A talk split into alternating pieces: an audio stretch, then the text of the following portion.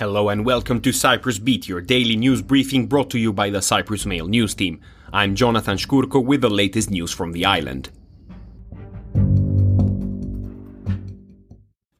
First up, farmers demonstrated in front of the EU House on Monday with hundreds of tractors and pickup trucks over the controversial nature bill currently being debated in the EU Parliament, which will see further axing of pesticide use.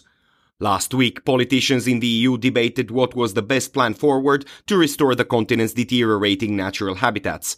EU lawmakers, who have been battling for weeks over the proposal to restore the habitats on 20% of EU land and sea, did not reject the bill entirely, but ran out of time to agree on what binding measures it should contain.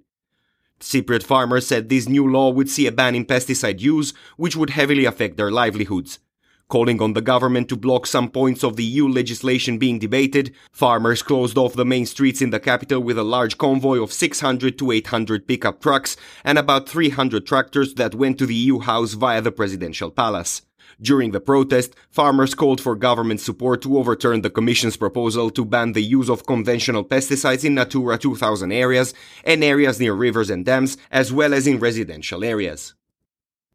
Moving on, given the large drop in fuel prices compared to a year ago, the ending of the VAT on fuel is justified, the president of the Cyprus Consumers Association said on Monday.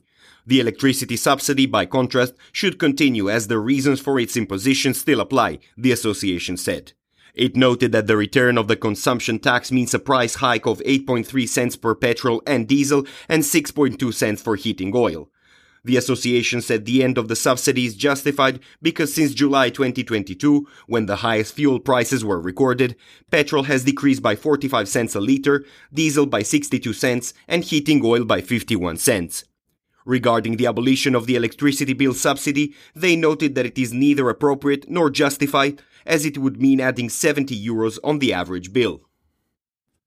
Elsewhere, Parliament on Monday gave the green light for unlocking more than 1,800 positions in the public sector, as requested by the government, with opposition Disy complaining about the high cost to the taxpayer. The pro-government parties plus AKEL approved the unlocking of the 1,851 jobs covering the civil service, semi-governmental organizations, and municipalities.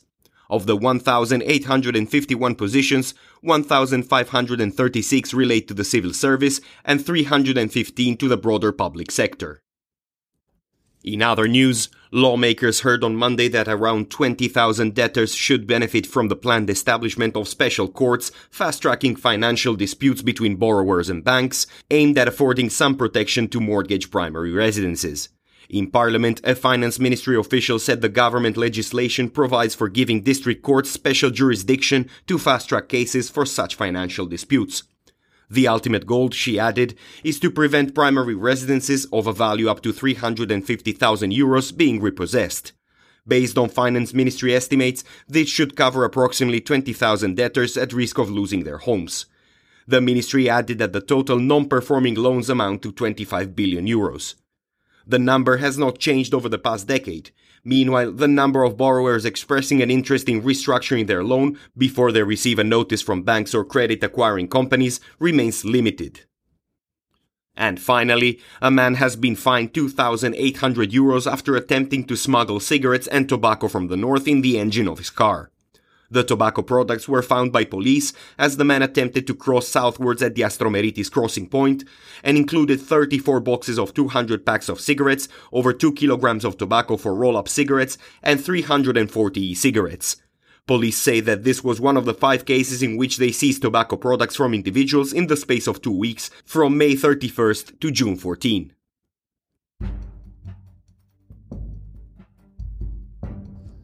And that is all we have time for today. Thank you for listening. Cyprus Beat will return tomorrow. For more news, analysis, and content, please visit cyprus-mail.com.